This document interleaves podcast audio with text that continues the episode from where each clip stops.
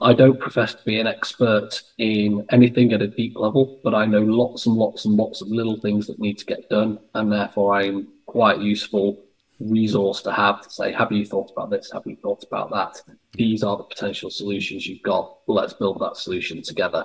And that's going back to that teamwork. How do you make sure you plug the right people into the right other people to make sure that they are building those plans appropriately? Hi, and welcome to Helping People Perform the podcast that gives you fascinating insights into those people whose chosen vocation is to help others perform at their best.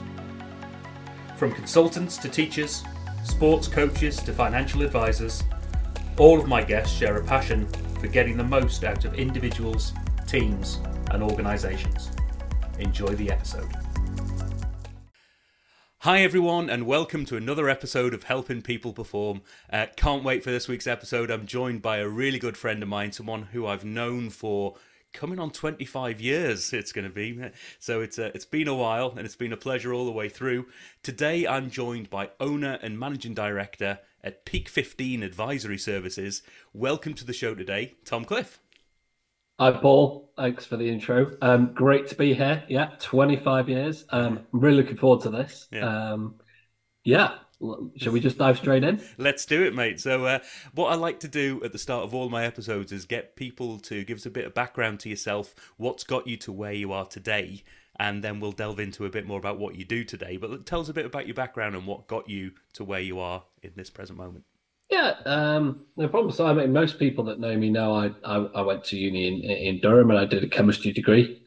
Never really felt cut out for for the chemistry part of it, and and I had no idea what I really wanted to do. So I took a role in management consulting. I thought I'd you know go and see the world, see lots of different industries, and finally find what I enjoyed. And and, and what happened was I ended up working in uh, the post merger element of mergers and acquisitions. So actually helping people put companies together or conversely take them apart and separate them out. And having fallen into that, I found I really, really enjoyed it. Um, so I did uh, a few years with Deloitte where I trained up. I then went and uh, worked in an organizational development consultancy focused on the people elements around change. Right.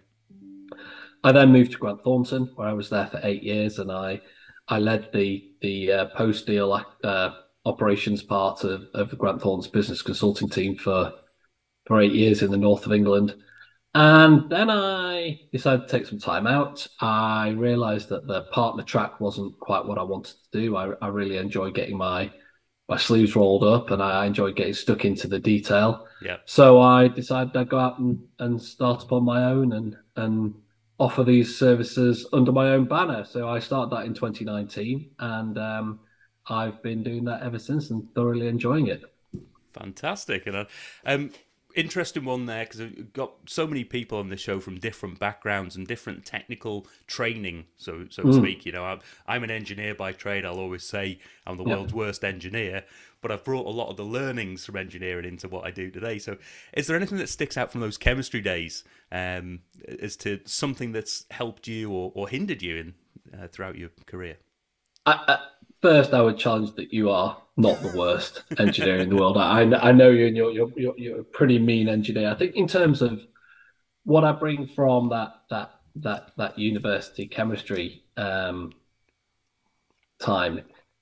Look, university teaches you to learn an incredible amount of different things in an incredibly short space of time to a very detailed level. Yeah. And I think going into any sort of consulting advisory style role, that ability to walk in and pick up things really quickly is really, really important. Mm.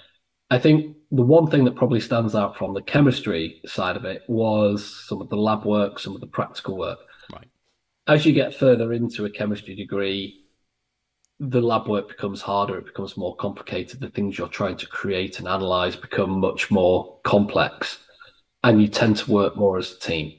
Right. And when you're in those labs, you're not just working on your own at your workstation, you're working with a group of people who might be your friends, you might be in a team. And that stuck with me. I think the ability to gel people together to help them work towards a common goal. And whilst it might not often always be obvious, I think that's a really important part of what I learned during my my degree that I've continued to be able to apply um, through my career. Right. Oh, wonderful! Yeah, there's always some great learnings you can take that sort of snake their way throughout and keep the threads going, and uh, mm. I think that's a really important one. And uh, um, one other thing that I know about you, uh, amongst many, mm. and we'll we'll keep a lot of them off this podcast, but uh, uh, I'd appreciate that. um, I know that you've kept in touch with the university and you've done a lot of work for the university in Grey College, where we were both at um, yep. throughout the years as well. Tell us a bit about what got you back involved once you'd left university and, and why that's been important to you. So, yeah, I mean, up till about 2016, where I just sort of completely ran out of time and realised it, it wasn't fair on either party that I was trying to trying to juggle that. I think what I took was the the sheer enjoyment of the time I had when I was there, mm. and the fact that it gave me so many opportunities. I met so many great people, not just the friends that I still have today, but also you know some of the some of the academics, some of the other people who were around the college um, at the time, and I wanted to continue to make sure that the people who were going through the college at the time continued to have that level of enjoyment and experience. So I helped to set up um, the college's business angel scheme, not business angels in an entrepreneurial way, but more people who had graduated who could give advice, honest, real advice to students about what the sorts of careers they were going to have. Mm. And that manifested in a website, um, which which matured as we got hundreds and hundreds of business angels just people answering a short form questionnaire, which would then be posted and categorized under the sort of career, but also putting together Careers Day to help people understand what it meant to apply for a job, how to stand out on an application form, how to go through their um, interview process, and then what it would be like when they actually landed in in said job of their choice. And I really enjoyed doing that. Um, but like I say, when we got to sort of 2016, I was well progressed in my career. I was I was running around the country like a headless chicken. I decided that um, it was time for me to step back from that. Um, and whilst I'm still in touch with the college and I, I support them very much, I do tend to take a, a bit of a uh, proper alumni role now and go back for a bit of fun and games every now and again. And um, yeah, let, let let someone else take the reins. No, I think that's wonderful, and I think being able to give back and finding a way to give back to those institutions that have given you so much, and particularly on reflection, you know, coming out, you know, mm. I think uh, it's something that we can all take a, a, lesson from and, and think about how we can help and what we can do. And even if it's just connecting people, having those real conversations, putting yourself back in those shoes as to when you're in that position, um, what would you have found valuable? And I think that's a um, that, that's something I applaud you for, mate. And I, I, know you've you've put a lot of hard work in over the years, but and continue to support in your in your own different ways as well, which is brilliant. Um, Been lots of fun. yeah. Um, so tell us a bit then about Peak 15, and you talk about sort of post mergers and, um, and and acquisitions and things like that. What what is it that you do, and what are the clients that you that you're working with? You know, how do you help them? Yeah, that's a great question. What is it I, I do? Um, some people I've known for many, many years, and they, they still have no idea what I do, even if I've uh, um, articulated it a number of times. But what I, what I do fundamentally is I help people as they are going either through an acquisition or a divestment, and I help them think through the practical considerations that they need to undertake to either make that acquisition successful or that divestment happen. Right. Um, I'm not a corporate finance person. I'm not a, a banking person. I am not an IT specialist in any way, shape, or form. But what I have is a lot of experience around how you all the things you need to consider to make a transaction successful operationally. Right and I will go in and I will work with the management team and I will help them first define what is it exactly they're buying, what exactly is it they're selling, right? What are the key activities they need to undertake ahead of day one, the day when the transaction actually completes, primarily to make sure that the business is legally safe and able to continue operating on day one. I talk right. a lot about making sure that goods still arrives at the back door, products still go out to customers, calls get handled, website works, all the things that you need to do, thinking really down into that detailed level. And then after that, with the separations, helping people actually separate properly and fully, completely, mm. project project and program managing that. And then with the integration, actually bringing the businesses together. What are the things that we really need to to make sure we we integrate? And that might be to achieve economies of scale, or it might be just to very practically extract the value out of the the businesses that that um, the business that was purchased. So hmm. no one is ever the same. Right. For a lot of people, they are one-off events in their career. Mm. Sometimes you'll meet people who've been through a couple. I don't profess to be an expert in anything at a deep level, but I know lots and lots and lots of little things that need to get done, and therefore I'm quite useful resource to have to say, have you thought about this? Have you thought about that? These are the potential solutions you've got. Let's build that solution together. And that's going back to that teamwork. How do you make sure you plug the right people into the right other people to make sure that they are building those plans appropriately? Right. Oh, wonderful! And I know, you know, having worked in businesses where parts of that business, or even the whole of that business, has either been sold or, or bought by another business. Yeah. Until you get into the nitty gritty, it just feels as if you know, all right, it's sold. You know, the deal's done. That's it. You now own own that business. You, that part of the business is now somewhere else. It's mm. never that simple. And I know when we were chatting the other day, you talked about some of the the nuanced detail of that. Like, um, do you still have access to the IT systems and you know all of that detail that needs to happen as yeah. you say to keep the keep the cogs moving have you got any good stories any examples of things that have so examples i mean i think i think more for your listeners it's about just considering the pitfalls as you mm. as you go m&a happens quickly it happens at a, a pace that that normal internal transformation and change programs that don't take take place at and to accelerate that, as you rightly say, sometimes what is put in place is what's called a transitional service arrangement, and that will allow the seller to continue to provide the buyer with access to some of their systems, some of their business processes, some of their contracts potentially, right. to allow them to to sell the business and then use a runoff period to to come off that. And whether you are a seller, understanding how that's going to work practically and how mm. you're going to provide that and how you're going to arrange for that to happen and how you are going to track and monitor that a that a buyer is actually exiting that mm. is one thing. And then on the flip side, if you are in the, the buyer's situation, you've got to think, what am I getting under transitional service? How long am I getting it for? What exactly am I buying? How much am I paying for it? And even from very early stage, you've got to be thinking, what do I need to stand up? What do I need to move onto my systems? What do I need to make sure happens in that time frame right. to exit that transitional service? Because mm. often there are quite punitive clauses in in the sale documents for if you don't get off there. Yeah. Um, the price goes up, the service level goes down, etc., etc. Right.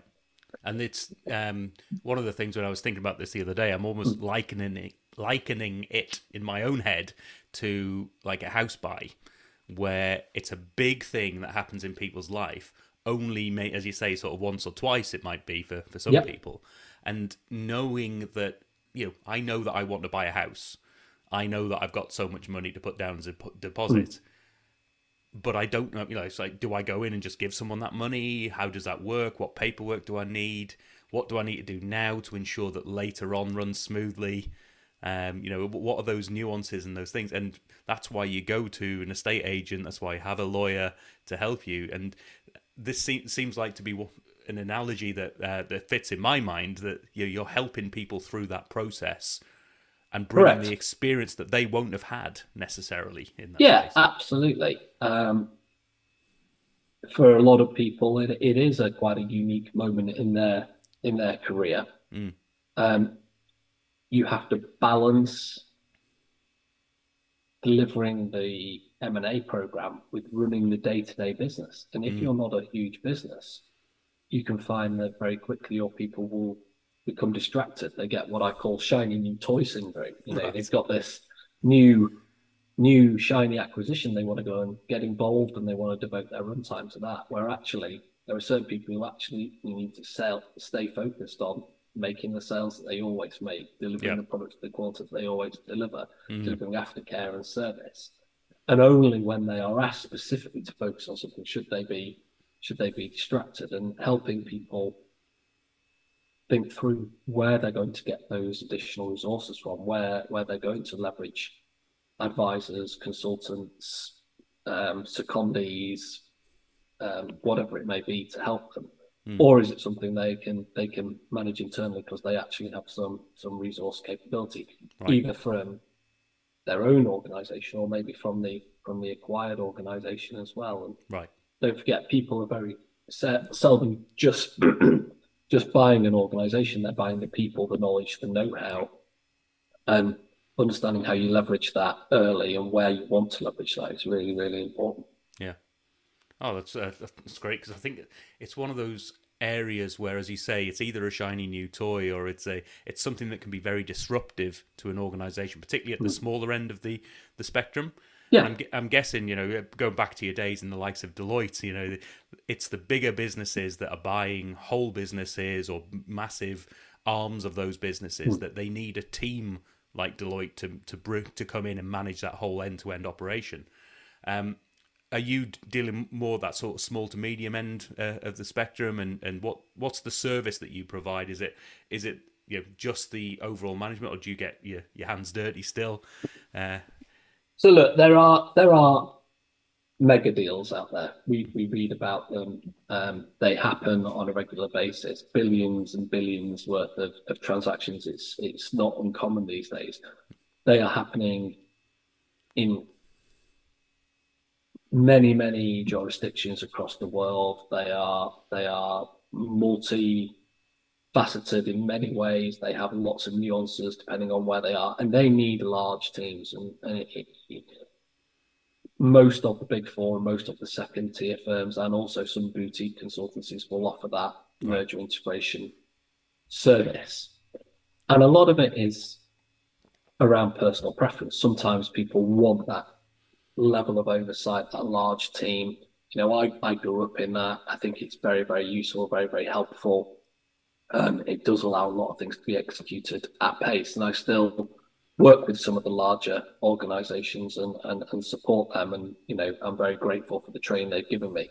I think what I've found is that some organizations don't particularly need when they're doing smaller transactions. So it might not necessarily be a small organization, but they are not necessarily doing mega deals. yeah, They need a smaller team who they can look at to go through an organization from the strategic top level vision, rationale, detail yeah, through into the detail, sorry, into that sort of how do you plan this out, how do you how do you run it, and then actually people who can go and support their teams in actually managing it and driving it on a day to day basis. right, And where I've found my niche is because, as I said in my introduction, I do like to to get my hands dirty. I do like to do a lot of doing. I do like the detail.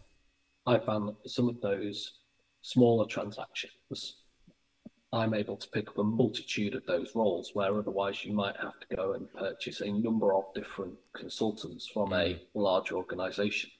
But as I said, it's completely horses for courses. Some people like to have that continuity from their diligence team right through into their post acquisition. Some people want to have a, a smaller, leaner, more nimble advisor around them. Mm. And some people want a mix. You know. I've worked on some transactions where it's I'm sort of sitting close to the management team, and then there are other advisors sitting around. And you know, I think once everybody realizes that there's a piece of pie for them, and that there's a way they can help and Yeah. drive a drive a transaction through, and and, and be make the make the client successful, it, it works really well. So. Mm. It's all it's all different depending on on who you who, who, who you talk to and what and what what people particularly want. right. So you you you're working there with the leadership teams, with the the the C suite or, or or the senior Yeah. uh, team to say what is it you want. This I can help you at a top level. I can help advise how you move this and point you towards the pitfalls. But it sounds like you're also there to go if you need me to de- to deliver some of this stuff and to to make it happen. And as I think you pointed out earlier on, you're not the IT expert, you're not the the finance person who mm. does it, but you can project manage that and program manage that so that it gets done. Yeah, yeah, absolutely. Build the plan, identify the interdependencies, do some of that really good what some people would describe the basic project management stuff. And mm. It's fine, it's applying that 80 20 rule in mm. a lot of cases. You know, you can, if you want to implement a large IT system, you can spend a year planning it before you even, you know, get off the ground. Yeah. For some of these M&A situations, you have to move really, really quickly. And being right. able to apply that 80 20 rule, what are, what are the big things we need to get done and we need to get them done now? What are the things we need to mock up later? Yeah. Um, is slightly different to let's play it to the nth degree, and only when we're happy that every little bit of the jigsaw fits together do we move we move forward. Sometimes you've got to start the ball rolling. Right. Yeah. And a lot of it's about taking the people on the journey. Yeah. People have to get comfortable that it won't be perfect every time. Mm. You'll get eighty percent of it right, ninety yeah. percent of it right. But sometimes you're just going to have to say, okay, we went that direction the goalposts have moved. We've got to make a change. Right. And being able to articulate to people and, and bring people on journey around how how that helps, how that happens is really really helpful. Mm. No, wonderful. And again, some people like to have the change managed for them, and some people like to learn from that experience so that if they have to do it again in future, they can build that capability for themselves as well, isn't it? And uh, and yeah. see see how they could do it in a either again in that organisation or, or if they move forward in their career, they can take that experience. Oh, wonderful. Oh, I, I think it's uh, it's it's definitely one of those areas in business um, that people overlook. Um, partly because it doesn't happen very often in a business's life cycle, but also it's uh, it, it's it's something that um, particularly from my experience in some of the smaller businesses that I've worked with in particular, where they've said, right, oh, we're going to buy in this other this competitor, and mm. they're only small, and we're going to bring them in, and the noise that has come around that has been so sort of dangerous to their own operation. Never mind the wider operation once they're integrated has actually Im- impacted their existing organisation to an extent where they weren't getting the performance they needed. So I think that's a and that's uh, you, you, make a really good point there, Paul. You know, a lot of people will look at buying businesses where an owner necessarily wants to cash out and retire, right? Or they want to move on from that to a to another exciting venture they've got in the back of their mind. Yeah. Um, but if you are a large corporate or a medium-sized corporate buying an owner-managed business, mm. that is actually one of the more challenging types of acquisition you can do because one, that owner probably wants to walk away at some point. So yep. you've got to work out how do you extract that knowledge, either by some sort of earnout to keep them in the business for a period of time or, or some mechanism like that. Yeah. They are used to making very quick, very nimble decisions. Mm. And the people are normally bought into their vision right. and leadership. Um, I once went to meet with a large multinational who was having problems. They were buying little technology businesses, and most of their um, most of their acquisitions were not going particularly well because they were not putting any change management consideration to how do you move from a very very nimble small organization right. where you go into someone's office or you pick the up someone the decision gets made. Yeah. To filling in forms in triplicate for a board meeting that happens in a month's time and then it takes a week to get back to you right. to make that decision. And i think one of my favorite examples of that was i worked in a joint venture. Right. And we were trying to sign off the joint venture board papers and one side was a huge multinational one of one of the world's biggest firms and the other was a family run business in the uk right and two months before the board meeting, the papers had to be submitted in first draft. Right. And no one in the family business could work out why this was because they were just going to get together one night round at the uh, the owner's their, their father's house, yeah, have a chat, make the decision, sign off the paperwork, and off they go. Whereas this one had to you know go through a UK approval and then a US right. approval and so on and so forth, and just that whole concept of yeah. pace and change certainly something that people need to consider when they go into these things. Yeah. No, it's a, definitely the practicalities that impact you on, on a day to day. Mm. Oh, wonderful! There's a, I think there's a, um, it's a great service to be offering people and a, and a great experience set that can help people in so many different ways. So, yeah. um, one of the questions I also like to ask all my guests is about how you help your own performance. You know, how okay. what, what do you do to make sure that you're operating operating at your best and keeping up to speed with best practices and things like that? Well, I think there are sort of two ways to come at that. One is maintaining your work life balance, maintaining uh, the headspace, mm. making sure you have time away from being in the detail to think, are we going in the in the right direction? Am, am I doing? Am I advising in the right way? You know, and and keeping that um, keeping that fresh. And I think one of the things I do there is, you know, I work with lots of different individuals, directly or indirectly, and you understand how they the general approach to what I do is changing, how the approach to to, to integration is is moving along, or separation is moving along, and what the what the key topics are in the market as people are doing that. And that's that's one thing I do. I make sure that at least once a week I just have some time away from the computer and you know whether that's going out and playing golf or whether that's you know just going and having a bit of a walk and just sort of going am I am I getting this right at the moment? What's going there? And I think the other thing is you know I'm very privileged and you know can't do this but I've, I've got some some great mates both from university from the career I've had from the clients I've worked with um, um not just you know not just now on my own but through my whole career. Mm. um and many of them I'm still in touch with.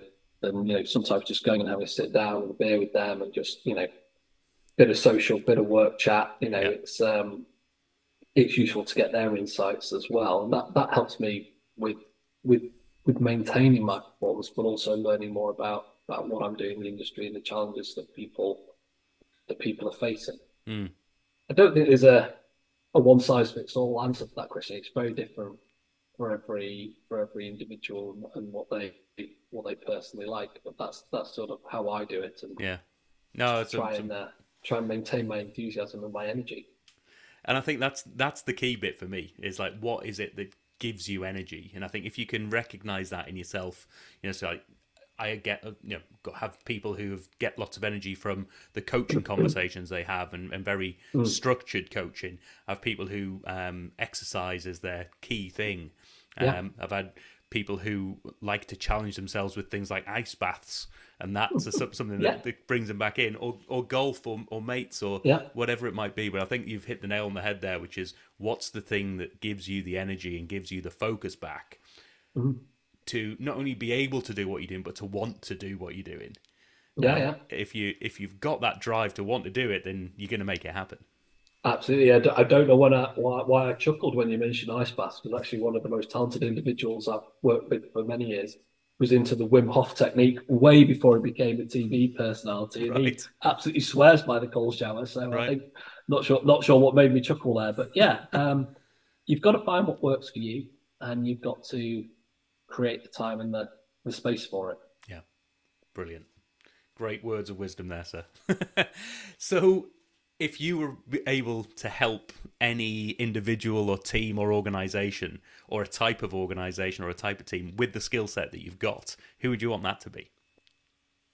Oh, it's a, it's a killer question, that one, Paul. Um, I, I'm, I'm very, very lucky that the type of work I do allows me to go and work across a variety of industries with lots and lots of different teams. I've worked with some of the world's largest organizations down to you know mom and pop businesses with people wanting to cash out and retire yeah. um, i've worked in industries that people don't even consider you know they, they one of my favorite jobs that I did was a set up a joint venture in the airline catering industry about 10 years ago. Right. I don't think anyone really considers how that little tray of food on a long haul flight gets to them and that it is actually one of the perfect storms of manufacturing and logistics coming together. Oh yeah.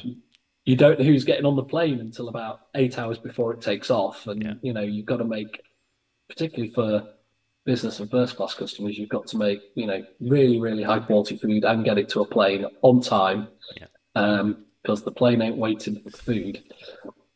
And uh, that was that was very very interesting. But yeah, a bit of an eye opener when you think about industries that you haven't thought of. So that there's no any one or any organisation. I like people who like working with me, and you know a lot about the advisory work we do is it's about it's about the fit. Yeah. And ultimately, sometimes I'll meet people and we just gel, and a great piece of work comes from that. And sometimes we meet people and the fit's not quite there, Hmm. and they might choose someone else, or they might choose to go it alone, and that's fine with me as well. Yeah. Um, Oh, brilliant. Um, so let's flip that on its head a little bit then. If you were Oh. able to sit down and have a beer, uh, I know you like a, a, a home brew and a, and a, and a good craft ale. Who would you want that to be so that you can learn from them and uh, and, and really up your game? Um, again, I don't want to give you a cliched answer, but you know, a lot of it for me is around sitting down with some of my mates. They give me some of the best inspiration. They're the people that give you the honest feedback. Yeah. You know, when you when you sit down and you and you have a beer with someone who you know really well and you trust implicitly, Yeah. you can talk to them about what you're up to, what you're doing, where your business is going, and they will give you some some really honest feedback. Um, and that that always helps you just to sit down and go, really, am I really doing that? Do I really need to consider that? And I think that's probably the most important thing for me. There are inspirational people who I meet in my my industry and my career, you know, where they be people who are undergoing or taking on very, very complex change programs. And sometimes you get to meet them, sometimes you don't. Um, I've been very lucky with some of the work I've done for Network Rail to meet people who are generally very, very interesting, looking after complex sets of assets that that, that I couldn't consider how you how you how you maintain and look after those assets. Um, and at the same time, I've met people from all over the world running different change programs, and I just enjoy catching up with them every now and again and, and, Yeah. and getting this gaining inspiration from where their careers have taken them. Right. Most people who get into a successful change program or a successful M&A program, they go on to to do other things and, and normally better things, and Right. you know they uh, they face new challenges along the way. So yeah, Mm. it's uh, I love that, and I, I think one of the bits I really love from that is the yes, you can sit down with the inspirations, you, uh, you know, inspirational people, and I think that has a lot of value. mm, But I love that reflection on the people who will tell you what's and all, and the people who will go, yes, yeah, th- this is a shiny thing, this is where I've got to, or this is where you could get to, but by the way, it's going to take all this, and this is the pain you'll feel, and this is because then you can really f- go right. And I, I, I remember having this conversation, uh, I think, with you and, and some others in uh, one of our networks recently. Is um, it's like it's not what you want; it's what you're willing to work for. yeah, Um, and so, do I ask yourself that question? Is, it what I want, or is it what I'm willing to work for? Because if I'm willing to work for it, I'll enjoy the work, and therefore, if I get the the outcome or not, I'll have enjoyed the journey. But uh, um, I think also just taking on that element of yes, this is actually important to me. This is worth the effort. So, oh, I love that, mate. And we'll, yeah, I uh, think that's really important. That, that that's that's been sitting with me for a few weeks now. That what are you willing to work for? Yeah. Quite, I think that's a, a really important one, and everyone should consider that where they're out on their own or where they're in a larger hmm. organisation, be it a, be it a corporate and advisory firm. I think they've got to do that. And you know, for me, I had a bit of a wake up probably about four or five years ago when I realised that the course I was on probably wasn't what I wanted to be doing for the next fifteen years of my life, and it Right. made me then go out and seek some of that Mm. those conversations and have those conversations just to work out the next step. So Oh, Yeah. brilliant. So if uh, if people want to learn more and want to uh, find out more about what you do and get in contact, how do they do that? Um, so look, the, I've got the website. It's up there. Um, www.peakxv. No, we'll have to edit that bit more. okay. So um, I've got the website up there. It's www.thepeakxv.co.uk. Yeah. Um, it's got some information on the services I offer. Right. Um, I'm there on LinkedIn. I'm not a huge social media person, but if people send me a message, I do try and get back to them eventually. And then the best way to find out is normally just to meet up, like say, let's have a conversation, see if there's a fit, see if I understand the change problem you're you're going through, and can I can I help you in whatever context that may be, whether it's a one-off or an occasional conversation to think through the direction of the strategy, mm. or is it actually something more where you need a bit more hands-on support, and we just have to work out how that how that could happen at some point in the future. Brilliant, and I'll make sure those. Uh, websites and all those contact details are in the show notes. Uh, oh, as always, I do encourage people to get in touch. I mean, get in touch with Tom, have that conversation. You mm. never know where that conversation is going to go. It might be that you've completely underestimated what's in front of you. It might be that it just gives you the confidence to go off and do it yourself. But ultimately, yeah. it's the conversation before you start going down that road that really helps, isn't it? Hmm. And it's and, and I think the other thing is, you know, it's uh, it's, it's such a time sensitive thing. What right. I tend to do, you know, you might we talked about it being a once or twice in a career yeah. moment. It might be that right now that's not something that somebody needs, but bookmark it for that time in five years' time when right. uh, when suddenly you're part of a divestment or part of an acquisition program, and you go, oh yes, yeah, I remember that. well, if I'm ever in that situation myself, mate, you'll be the first person I'll be calling up. Um, Cheers, man. Um, and so, in the meantime, we'll catch up soon for that beer, no doubt. Yeah. But uh, we'll. I just want to say thanks so much for being on the show this week, Tom Cliff. No, thank you very much, Paul. Cheers. See you soon. Thanks for listening to today's episode. If you liked what you heard, then please give the podcast a rate, review, and share. I'm Paul Teasdale, and from sausage making to banking, oil and gas to Formula One, I help people perform. If you'd like to find out more and have a conversation, contact me via helpingpeopleperform.com.